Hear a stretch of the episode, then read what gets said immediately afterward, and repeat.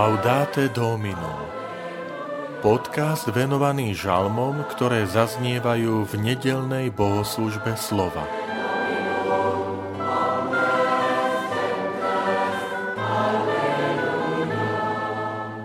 Jasaj Bohu celá zem. Žalm 66 Vitajte pri počúvaní tohto podcastu. Volám sa František Trstenský, som farár v Kežmarku a prednášam sveté písmo v kňazskom seminári v Spišskom podhradí. Jasaj Bohu celá zem. Jasaj Bohu celá zem. Hrajte a spievajte na slávu Jeho mena. Vzdávajte Mu chválu. Hovorte Bohu, aké úžasné sú Tvoje diela. Nech sa Ti klania celá zem, a nech ti spieva, nech ospevuje tvoje meno. Poďte a pozrite na Božie diela. Úžas budia skutky, ktoré koná ľuďom. More premieňa na suchú zem, rieku možno prejsť suchou nohou, preto sa tešíme z neho. Svojou mocou panuje na veky. Poďte sem, a počúvajte všetci ctitelia Boží, vyrozprávam vám, aké veľké veci mi urobil. Nech je zvelebený Boh, lebo neodmietol moju modlitbu a neodňal mi svoje milosrdenstvo.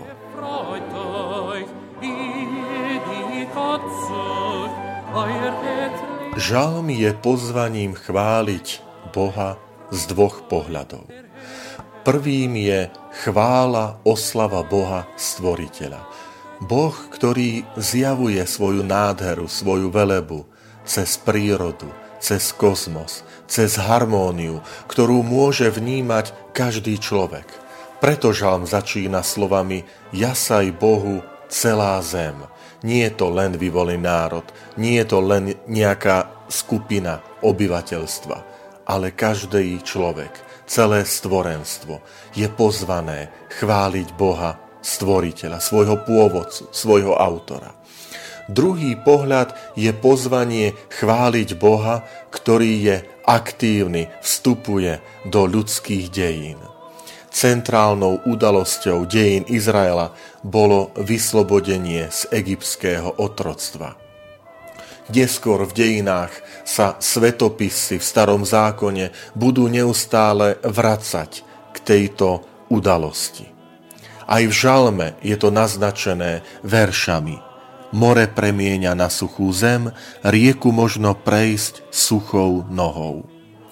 Je to spomienka na udalosť vyslobodenia z Egypta, keď izraelský národ pod vedením Mojžiša prešiel suho, suchou nohou cez Červené more a pán ho tak zachránil pred vojskami egyptského faraóna.